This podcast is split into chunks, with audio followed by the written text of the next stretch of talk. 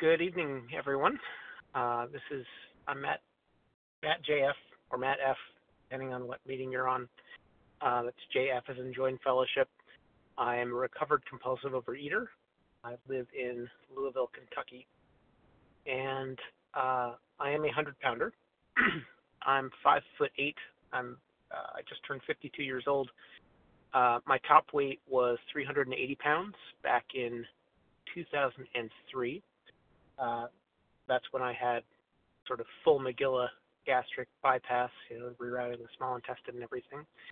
Um, and uh, maintained about 120 pound weight loss until I came into these rooms uh, nearly four years ago in February of 2019, and uh, have released about 45 pounds since then. um, so with that little brief qualification out of the way, I'm definitely one of us. Definitely qualify uh, for this program and also qualify for this meeting. Um, I'm going to pause just a moment and do something I haven't yet done today, which is pray out loud. God, as ever, I am grateful for the opportunity to to be of service. And I hope that my words will be guided into um, into ears that need to hear them, and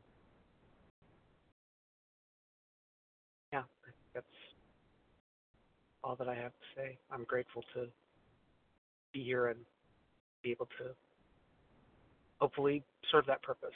Amen. Um, so uh, I have no idea what I'm going to talk about, which is the second time today that that's happened. but I'm supposed to speak on a meeting and have no idea what I'm going to talk about. Um, but a recurring theme for me lately has been um, uh, when I make the mistake of sort of believing my own mythology, uh, or rather not believing it, but but forgetting that it's not true. Um, or put another way, that I, I keep forgetting that the map is not the territory. Um, and here's what what I mean by that. Uh,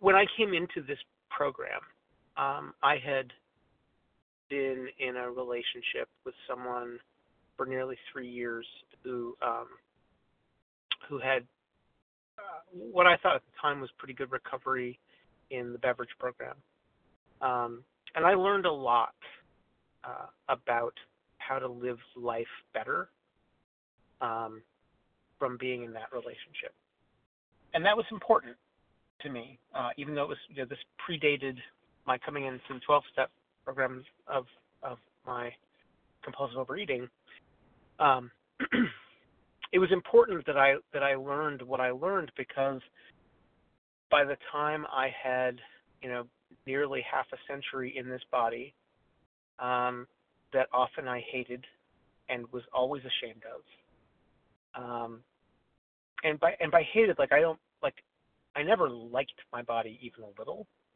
and sometimes I hated it so much that like I would tear at it with my hands, like I would leave welts behind.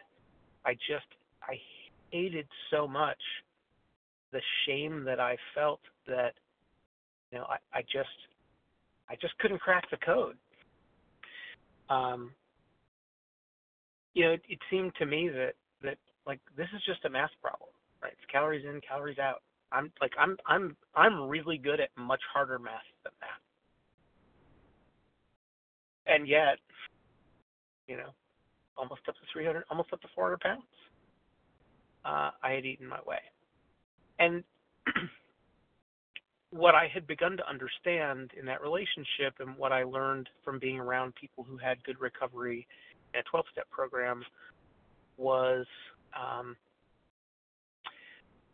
was was the power that resentment held over me. I was also going through a, a very painful divorce um, during that time. Uh, I got divorced in 2016, but you know there was still an aftermath of that, and um,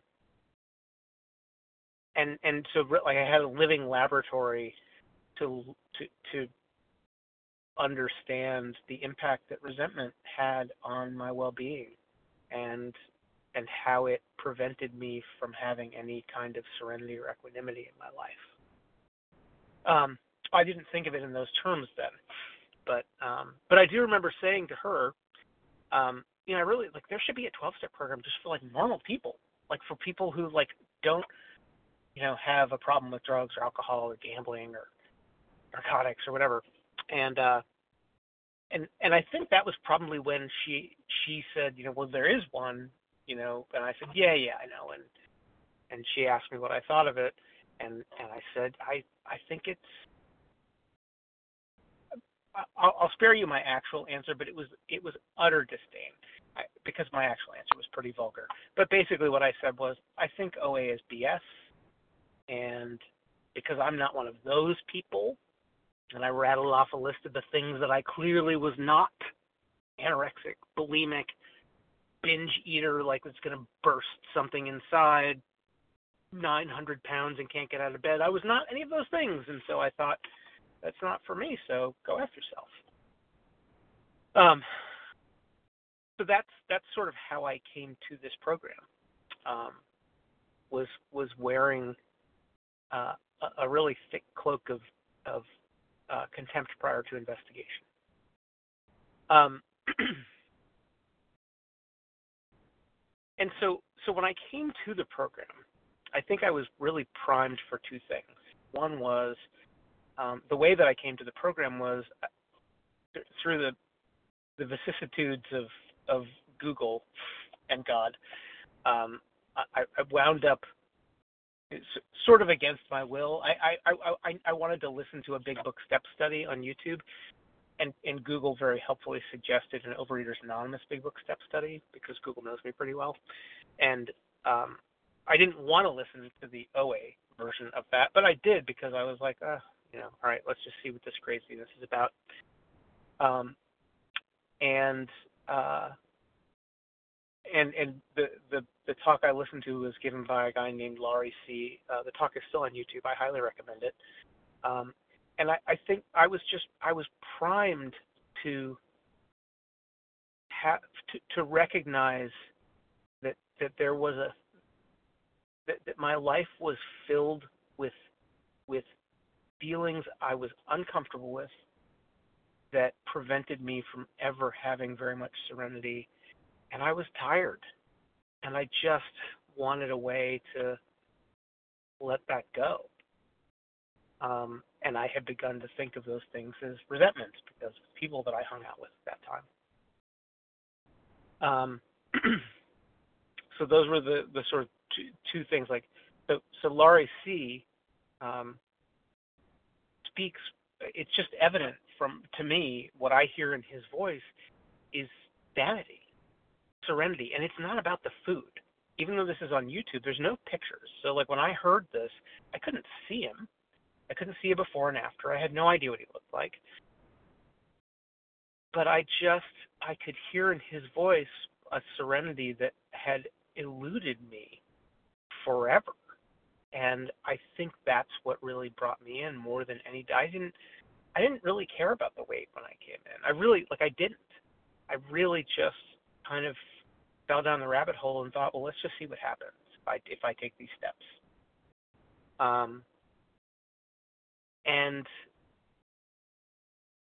what happened was uh, that I I was fortunate in I very in a couple of ways. One was I came in and it just made so much. Step one made so much sense to me.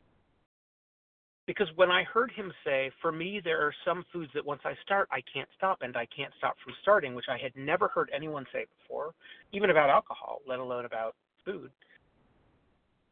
It was like the scales fell from my eyes, and suddenly I, I, I knew that the disdain that I had held for this program, that I wasn't one of those people, was simply not true. Because it was just an undeniable, observable, provable fact that for me there are some foods that once I start I can't stop and I can't stop from starting. my brain, like when I heard him say it, my brain immediately produced a list of like six, it, without even I didn't even break a sweat. It was just like, oh my god, like I I misunderstood this assignment. Um, so step one for me was like, for me not to take step one at that point would would have been crazy. It would have been like me arguing that I don't have brown eyes, I have blue eyes.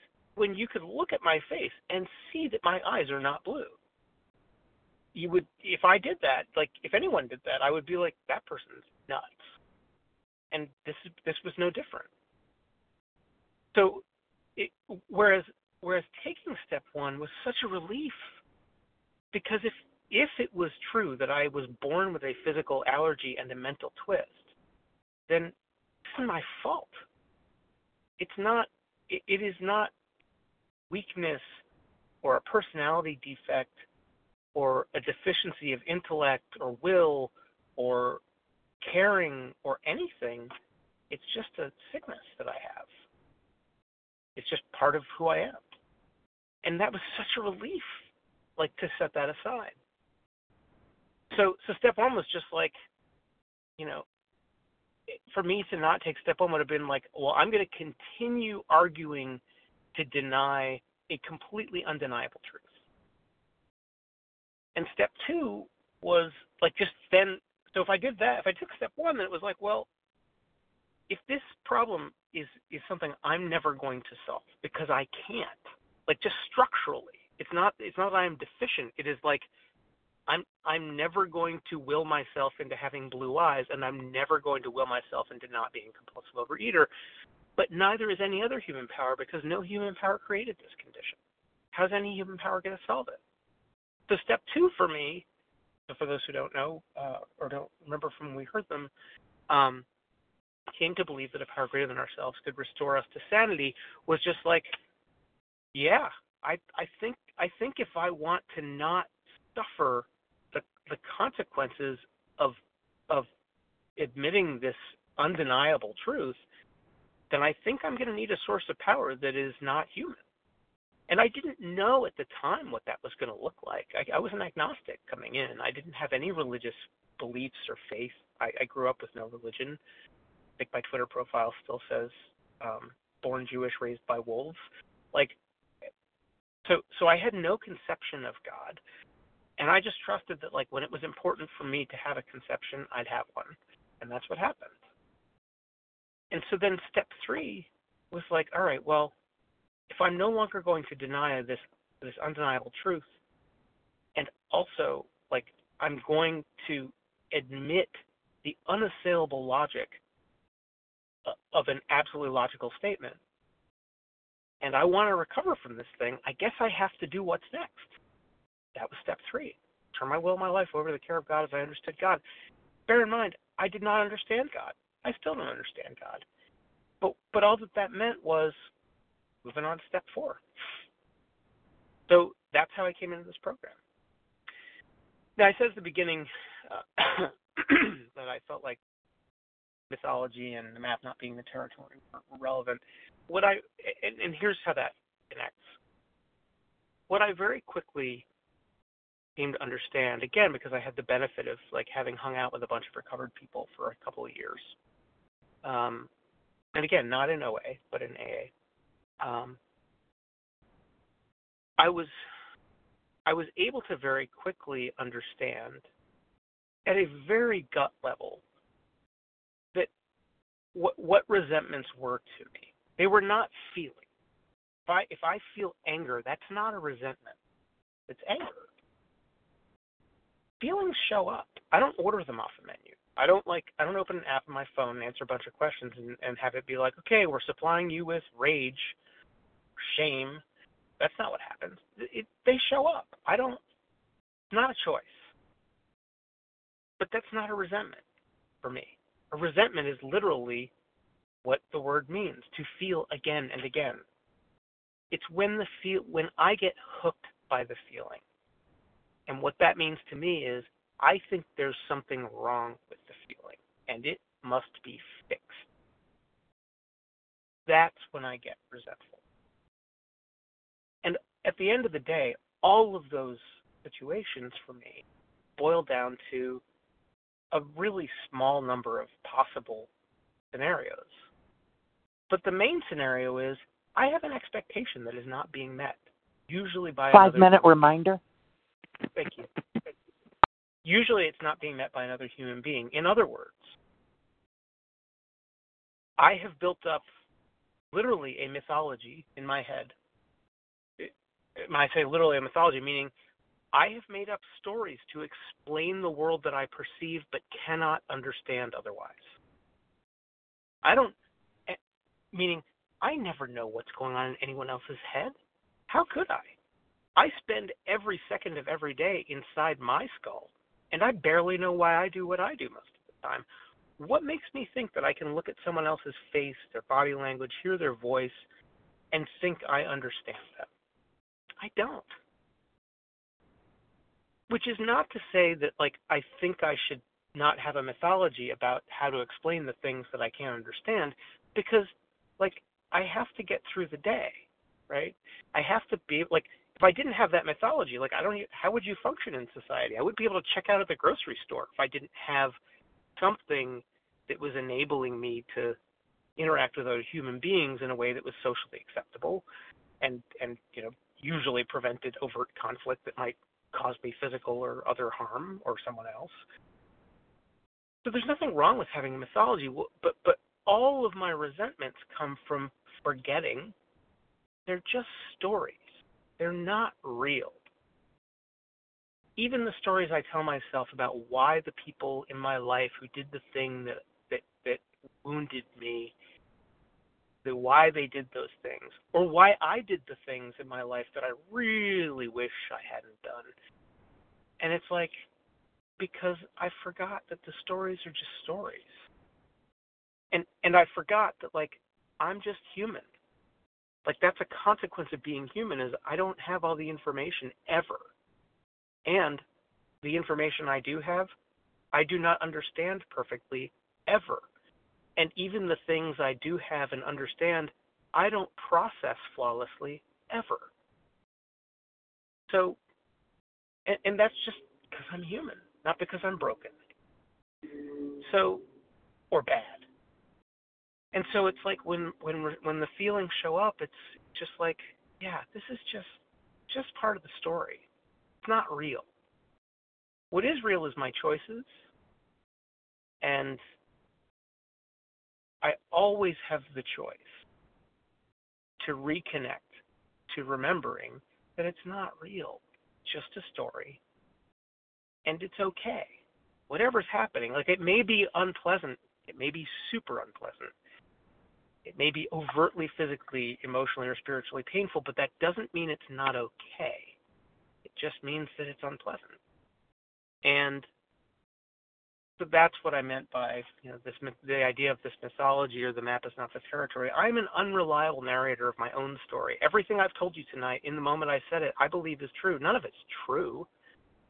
It is it is at best a poorly remembered recounting by a limited brain of things that probably happened.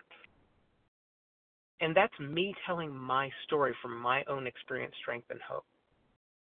So if you're new, um, if you're struggling, stay abstinent. If you're wondering what what is this like God thing all about and like resentments, I don't get it. all I can say is this. The only way to stay abstinent for me was identify the list of foods that once I started I couldn't stop and I couldn't stop from starting and just not eat them ever. Period. No exceptions.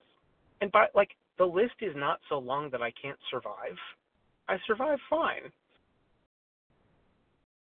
And that cravings pass. But the feeling of recovery doesn't. And if you're wondering about like God and worried, like, oh, I don't understand God and I don't I don't feel like I have a relationship with God, like the only thing I can say to that is, and I, this is what I tell sponsees or people who say that to me is like, do you do you think it would if there like if there is a if there's not a god i think we're kind of screwed. It, meaning just a source of power outside ourselves because i can't solve this problem. So let's just assume that there is or why bother at all? So if there is something, a source of power, like, and and I feel like I don't have a relationship with it. Is there any scenario where where God would not have a relationship with me? I don't think so. Like that doesn't compute for me at all. So just don't worry about it. When you when you when you you I I deeply believe that if you do the work, you will know and believe what you need to know and believe when you need to know and believe it. And the evidence is you keep doing the work. And if you're wondering about what it is to be recovered, all I can do is tell you it is better. Not every day is better than the last, but on balance, any given week or month is so much better than the one before it. Like, so much that if you told me at the beginning what I just said, I'd have been like, you're clearly crazy. There's no way that's true. So, I guess what I would say is, cool, you might be right. Prove me wrong. Do the work, get recovered, and then let me know. With that, I will pass.